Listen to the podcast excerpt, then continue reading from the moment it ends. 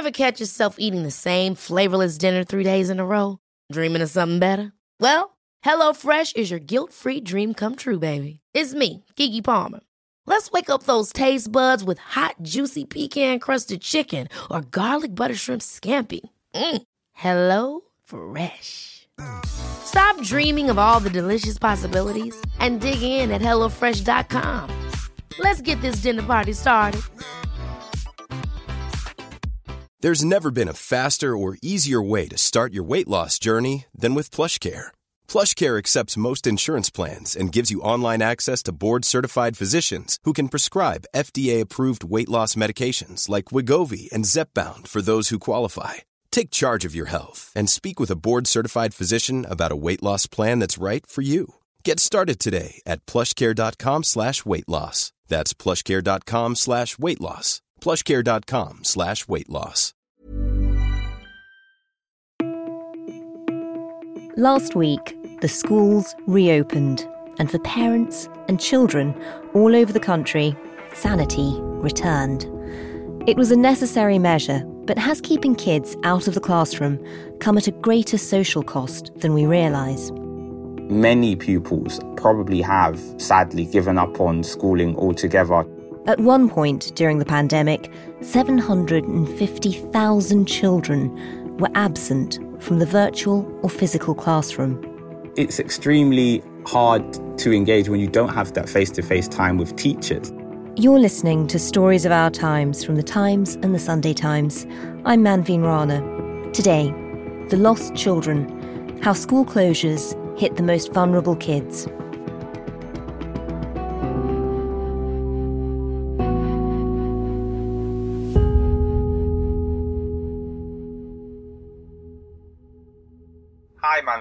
Hello, hi. We haven't really met, so this is sort of a. Hi. Yeah, I know. I know. I've been listening to you for for a while now, but I haven't had the pleasure of doing one. Oh, that's Shingi Mararike. And I'm a news reporter at the Sunday Times. Shingi joined the paper back in 2018. I don't think I'm your typical Sunday Times news reporter. I grew up in and still live in Newham, a place which is consistently ranked as one of the poorest places in England. It's also one of the most diverse local authorities in the country. So the backdrop is a melting pot of lots of different cultures and experiences. I went to the state school at the top of the road that I still live on now. I try and bring in those perspectives based on my upbringing and my background a fair bit when I'm reporting on stories. In 2017, while still studying English at Warwick University, Shingi got one of his first articles published in the paper.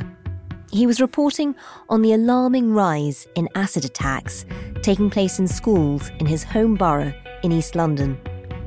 It started a Sunday Times campaign, which led to a change in the law a year later, banning under 18s from buying acid and carrying corrosive substances in public.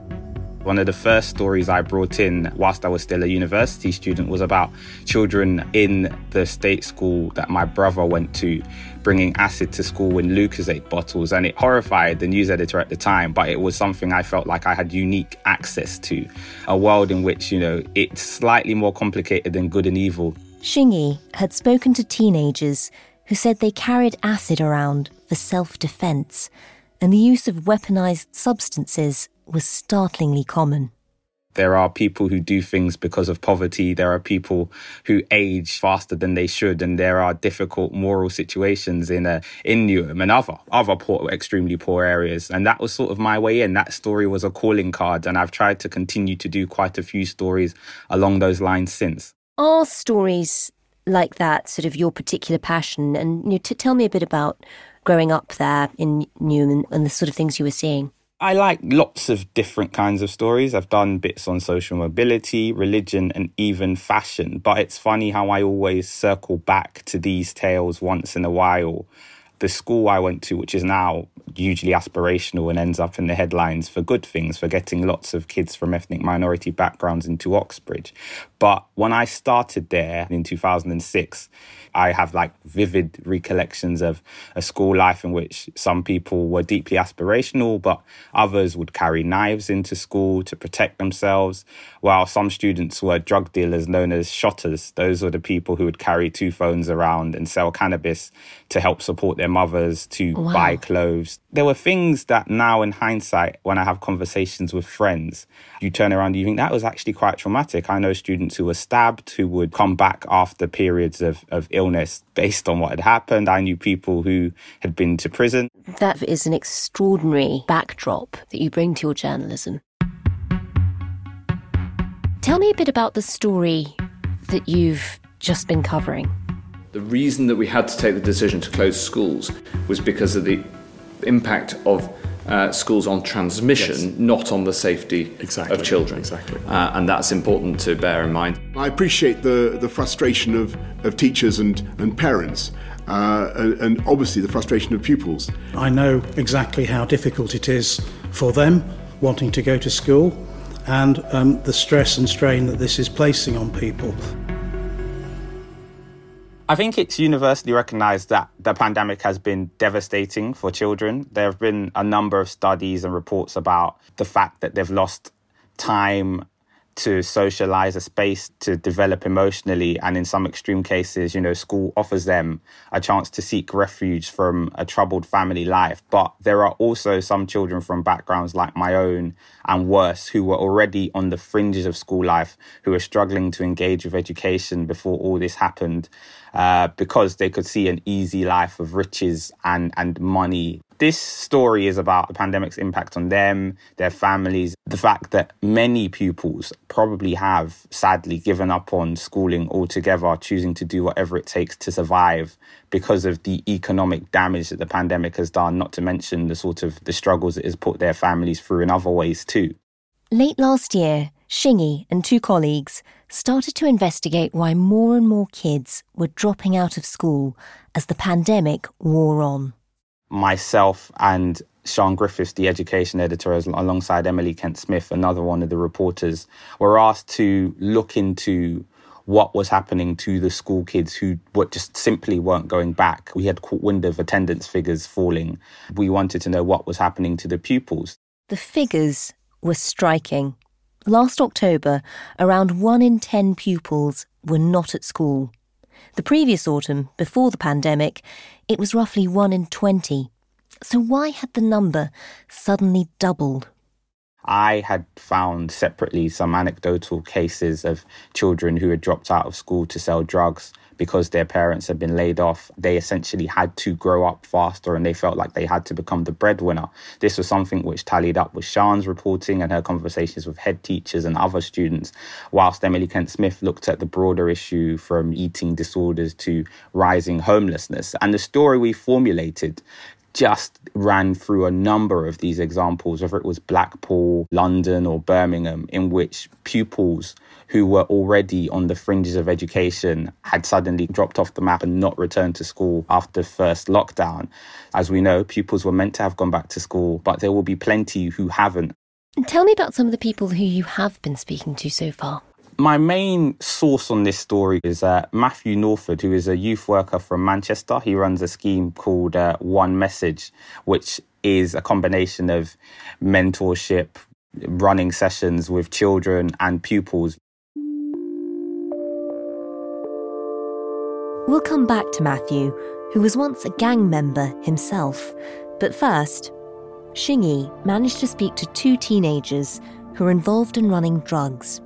In Hulme, South Manchester, an 18 year old who has, he loosely calls it a gang. He prefers to refer to it as a crew, but he has a set of young children who run drugs for him. Beside him was another child, and I wanted to just ask have the last few months been even worse? Have you seen more children, yeah, you know, trying yeah. to live lifestyles like yours?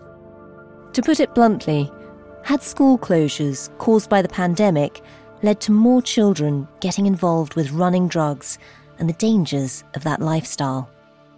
the uh, two young men. They told me that firstly, they'd seen a surge in children as young as 13 over the course of the first lockdown, approaching them and asking how to make money, which is in coded terms. How do we get in on what you're doing? Can we run cannabis and other substances for you to make could be fifty pound a day, but it's something to bring back home.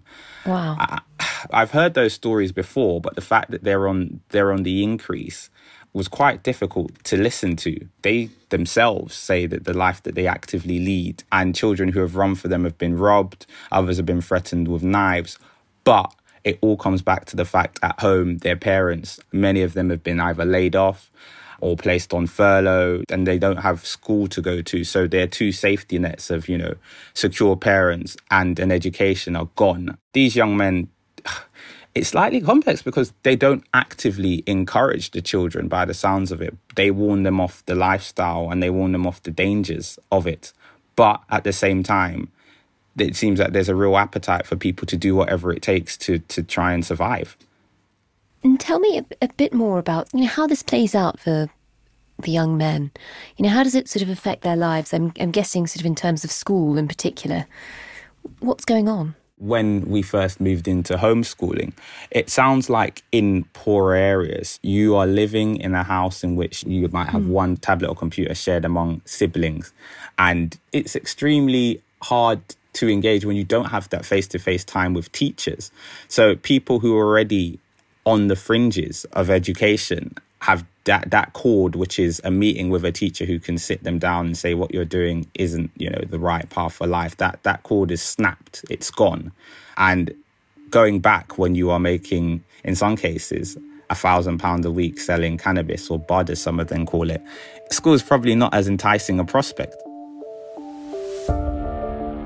for some being out of school has drawn them into the murky world of drugs and gangs for others it's the multiple problems the pandemic has unleashed, with parents losing their jobs and families struggling, all locked down in a confined space.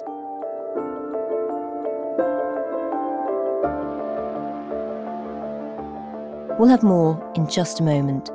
But first, get to the heart of the stories that matter every day with the Times and the Sunday Times. Subscribe today and get one month free. Visit thetimes.co.uk forward slash stories of our times.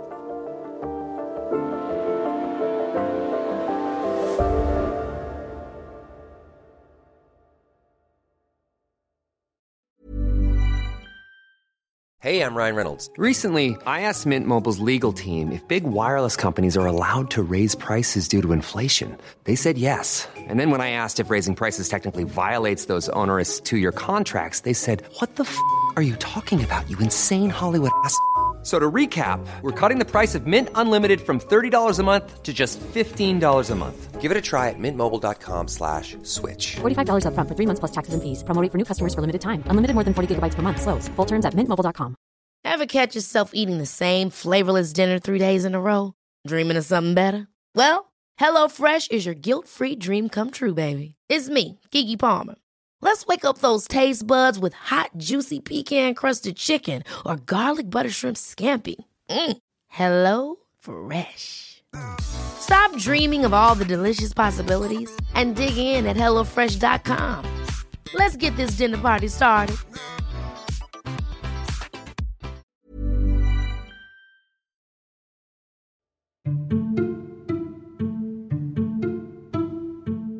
Early last year, before the pandemic, Shingi met Matthew Norford, a charismatic 38 year old who'd previously been in a gang. He now spends his time trying to steer children away from the type of life he once led. He's a remarkable character, and Shingi remembers their first encounter. I came across him when I was doing some research on a story on county lines. I remember picking up a story about a former gang member from Manchester who had been, among many other things, who had been exploiting when he was a gang member, I must add. One of his techniques was to groom parents, buy them a Sky subscription or some gifts or give them some cash so that he could get to their children. And I found that horrifying. Some of the things Matthew did when he was part of a gang are shocking, but something had clearly changed. I wanted to meet Matthew himself. And when we did meet, it was one of the most bizarre encounters I think I've had in my career so far. I went up to Manchester and we had a time arranged. But he was dealing with, as part of his scheme, one message which supports young people sort of on the fringes of gang life. He had been caught up in an incident in which there was a fight and he wasn't sure whether he was going to be able to meet me. I wait around Manchester for about five hours before I get a call from him and he says, I'm parked outside of Manchester Piccadilly station. And I go over and I sat in his car and he talked to me through his life story. And it's truly remarkable. So he had joined a gang at the age of around 15, uh, if not younger than that. He was running around carrying firearms, selling drugs in his local area of Rusholme and further than that. And he had done various stints in and out of prison. Despite being a promising basketball player, he threw that all away because he just saw himself as you know as a kingpin in his area, and it sounded like he was. He had been mm. shot. He showed me the bullet wound in his leg, but oh, for him, wow the reason he came out of that lifestyle at around 27 was because his older brother Gary, also a gang member, was shot and killed. A Freedom of Information request by Sky News found police forces across the UK reporting an increase in under 18s being arrested for firearms offences over the last year, and that's despite lockdown. So, how do you prevent children from falling into the clutches of gangs? Matthew is quite unconventional in the sense that his approach to youth work is very much like I'll set up a five-a-side game and then the kids will sit down and talk to me afterwards.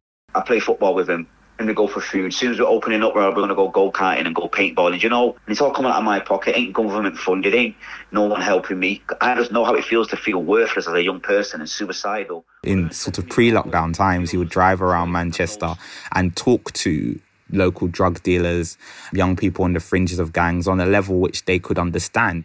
But when the pandemic hit, Matthew, who mentors around 80 children, couldn't predict what might happen when the schools were shut down. He mentioned that there are examples in which kids would see their parents struggling like never before because they're already at home.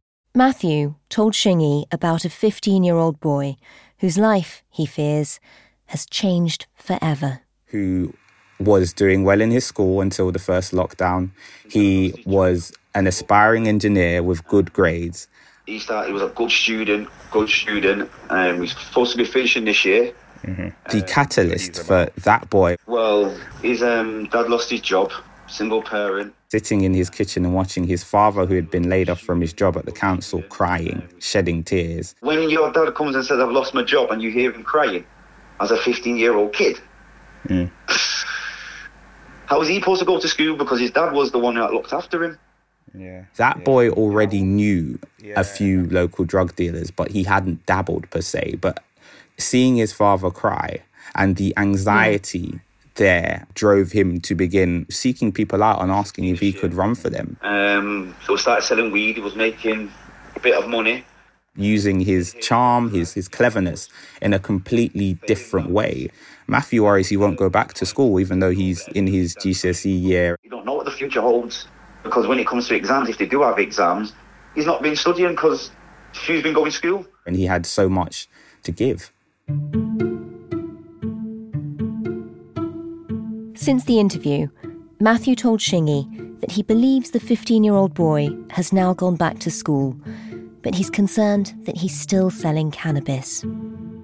He says that a lot of the children make these choices based on the fact that the pandemic has made a lot of the incentives seem even more or even richer rewards.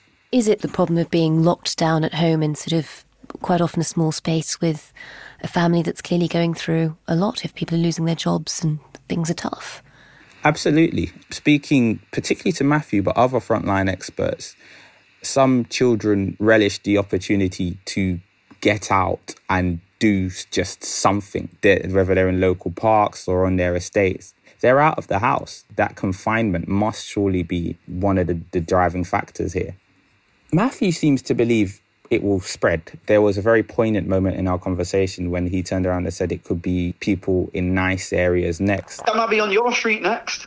So if people just want to look, oh, I live in a nice area, it won't happen around here. Okay. Then if we look at the statistics, the job losses aren't just confined to people who are of a lower socioeconomic background, people with middle class backgrounds, and above that are losing their jobs. So he surmises that there could be a spate of people deciding to do similar things beyond just areas of a kind of more more difficult socioeconomic background. But on the evidence I've seen, at the most obvious end of this story, it will be in poorer areas in which these things continue to happen. But it looks like further down the line, as we move into a recession, we may see these things happening elsewhere.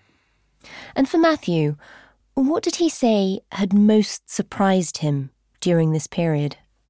Two things stood out really. It's that among children he's been speaking to, there's a level of anxiety being experienced that he'd never really known before, not even himself. A lot of these kids now will tell you they've got anxiety.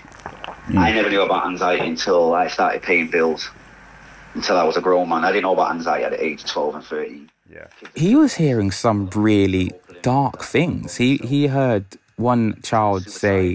One of them said to me, Do you know how it feels to feel like you've got no soul, feel like you could even shoot your own friend if you. If you, you know, I feel like I've got no soul anymore. I'm struggling to cope. Wow. Another thing that stood out is just the horrors that some of these children are witnessing at home, whether it be domestic violence or being on the receiving end of violence in the home themselves. You know, domestic violence has shot up. A lot of kids are angry because, you know, they've seen the dad knock the mum around more. Where there was at school, they didn't see that. Yeah, yeah. Now they're stuck in a house seeing it, and that kid openly would tell you, the the, pe- the people will say this and that, um, or people assume this and that, but they don't know what goes on in, in our households. They don't know what we see. Yeah, they're, tra- they're traumatized. They're watching their parents go through turmoil. And the pandemic has confined them. It's confined them to having to see it more than they did when they had the chance to go to school. And how is it affecting them? How is it affecting their mental health? It seems like, or it sounds like, a ticking time bomb to him. Conversations he's had are, are bleaker than ever. He believes there needs to almost be greater form of, of government in, intervention to specifically deal with this issue. He, he says it goes beyond himself right now. When the government strips you down and you're still waiting for your, your universal credit and you've lost your job, you've got to turn to that. What does that kid think at 12, 13? I think another problem here is that he's not getting as much access to seeing the kids. He's slightly dismayed that he can't drive over there and try and give the kid or the young person a place of refuge. And if this has got worse during lockdown because there has been no access to school, no escape, now that schools are reopening, does Matthew think the situation will get better? It will for those who were less far gone. But he has an inkling that about 15 to 20 of the 80 kids or so he's working with now. Who are definitely not going back, who are definitely not going back because of their circumstances. And I get it. I don't agree with it, so I don't want people thinking, oh, he agrees. No, I get it. I understand it because I was that kid making that choice. It sounds like some kids could potentially be saved, and you will do everything you can to, to do that with your work. But others. No, it's not gonna. It's too late. Yeah. And that's sort of the ones I work with. What about the ones in London, mm-hmm. Birmingham, other cities, Liverpool, who have not got no one like me to in their life? It's extremely difficult to process. But for others, he has hope. He thinks that schools reopening is the, the best thing that could have happened for some people. And yeah. he will do his best to encourage them to stay in the system. And interestingly enough, the two young men who I spoke to from Manchester, the last couple of things they said were that if you are in school, stay in school. Those 15 to 20, he talked about who he said too far gone, which is a really scary thought. If it hadn't been for the pandemic, if they'd carried on at school, would they have been saved effectively? Matthew believes, you know, it would have saved those those who are now completely disengaged and it's a really frightening prospect to know that many of them are now on a road that is, it doesn't lead to, to many good things, to say the least. I mean, it's really alarming because we've all looked at the coronavirus figures, we've looked at the fear of the virus spreading and the need to, to lock down, to shut down schools, to stop that. Do you think maybe we've slightly underestimated some of the social costs of doing that, though? there have been copious reports and, and looks into the impact of the pandemic on children. What is more important now is what happens with the support for them afterwards. In recent years, the government has put money towards 35 million pound violence reduction units, about 200 million to a youth endowment fund over 10 years, and around 500 million over five years to a youth investment fund. So all of these things are either aimed at cutting violence directly or they're aimed at giving children places to go and things to do the commitments to those must be even stronger despite what the pandemic has done to the economy because it's a real public health priority and it's a commitment to the future. Having been, born and raised where you were and having seen you know a lot of really difficult things in your own school how has it affected you covering this story? I wouldn't say it was difficult but it was a lot to process just thinking backwards. A lot of it brought back some memories. I, I will emphasize the point that my sc- the school I go to now is is you know arguably one of the best state schools in the country. But mm. the common theme running through my reporting on this, not just now but in the last couple of years, is that poverty makes people do things that they probably wouldn't. It just took me back to you know conversations I had in school or just things we had seen happening.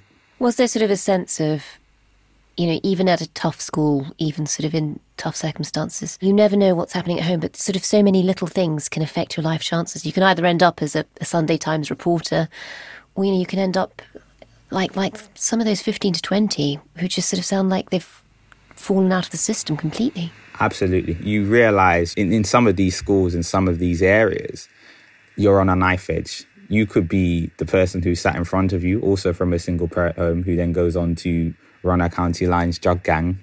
Or you could be someone who is well parented enough and probably too goofy to be recruited anyway. But you could be that person and you continue down a path in which you could end up a journalist in the Sunday Times newsroom having these conversations. Those stark differences, those those little those in some ways they're stark differences, like where we've ended up, but in some ways it is just a razor thin margin and a set of chance meetings and choices that separate kids those are become going to become even more apparent. There are life chances which are important, but there are also life choices. And sometimes you might be outside the school gate at the time in which, you know, someone comes over, gives you the tap on the shoulder and says, This is how to make money. If you hold this for me, whether it's cannabis or something else, if you move this for me, you'll be all right. I could have just been the person who missed that conversation. And since then, the rest is history.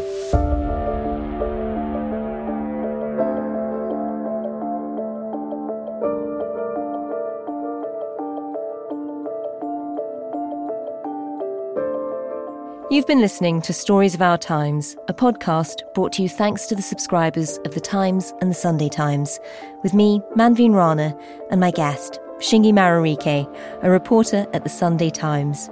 You can read more of Shingi's work at thetimes.co.uk or in print on Sundays. The producer was Will Rowe. The executive producer is Poppy Damon, and sound design was by Carla Patella. If there's a story that you'd like us to look into, any ideas for a future episode, or if you have any thoughts on what you've just heard, then please do send us an email to storiesofourtimes at thetimes.co.uk. See you tomorrow.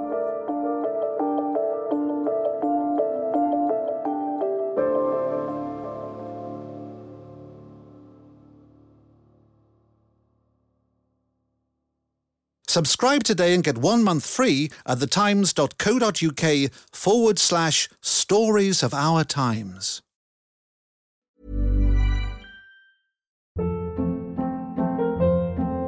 Hold up. What was that? Boring. No flavor. That was as bad as those leftovers you ate all week. Keke Palmer here, and it's time to say hello to something fresh and guilt-free. Hello Fresh. Jazz up dinner with pecan-crusted chicken or garlic butter shrimp scampi. Now that's music to my mouth. Hello Fresh. Let's get this dinner party started. Discover all the delicious possibilities at hellofresh.com.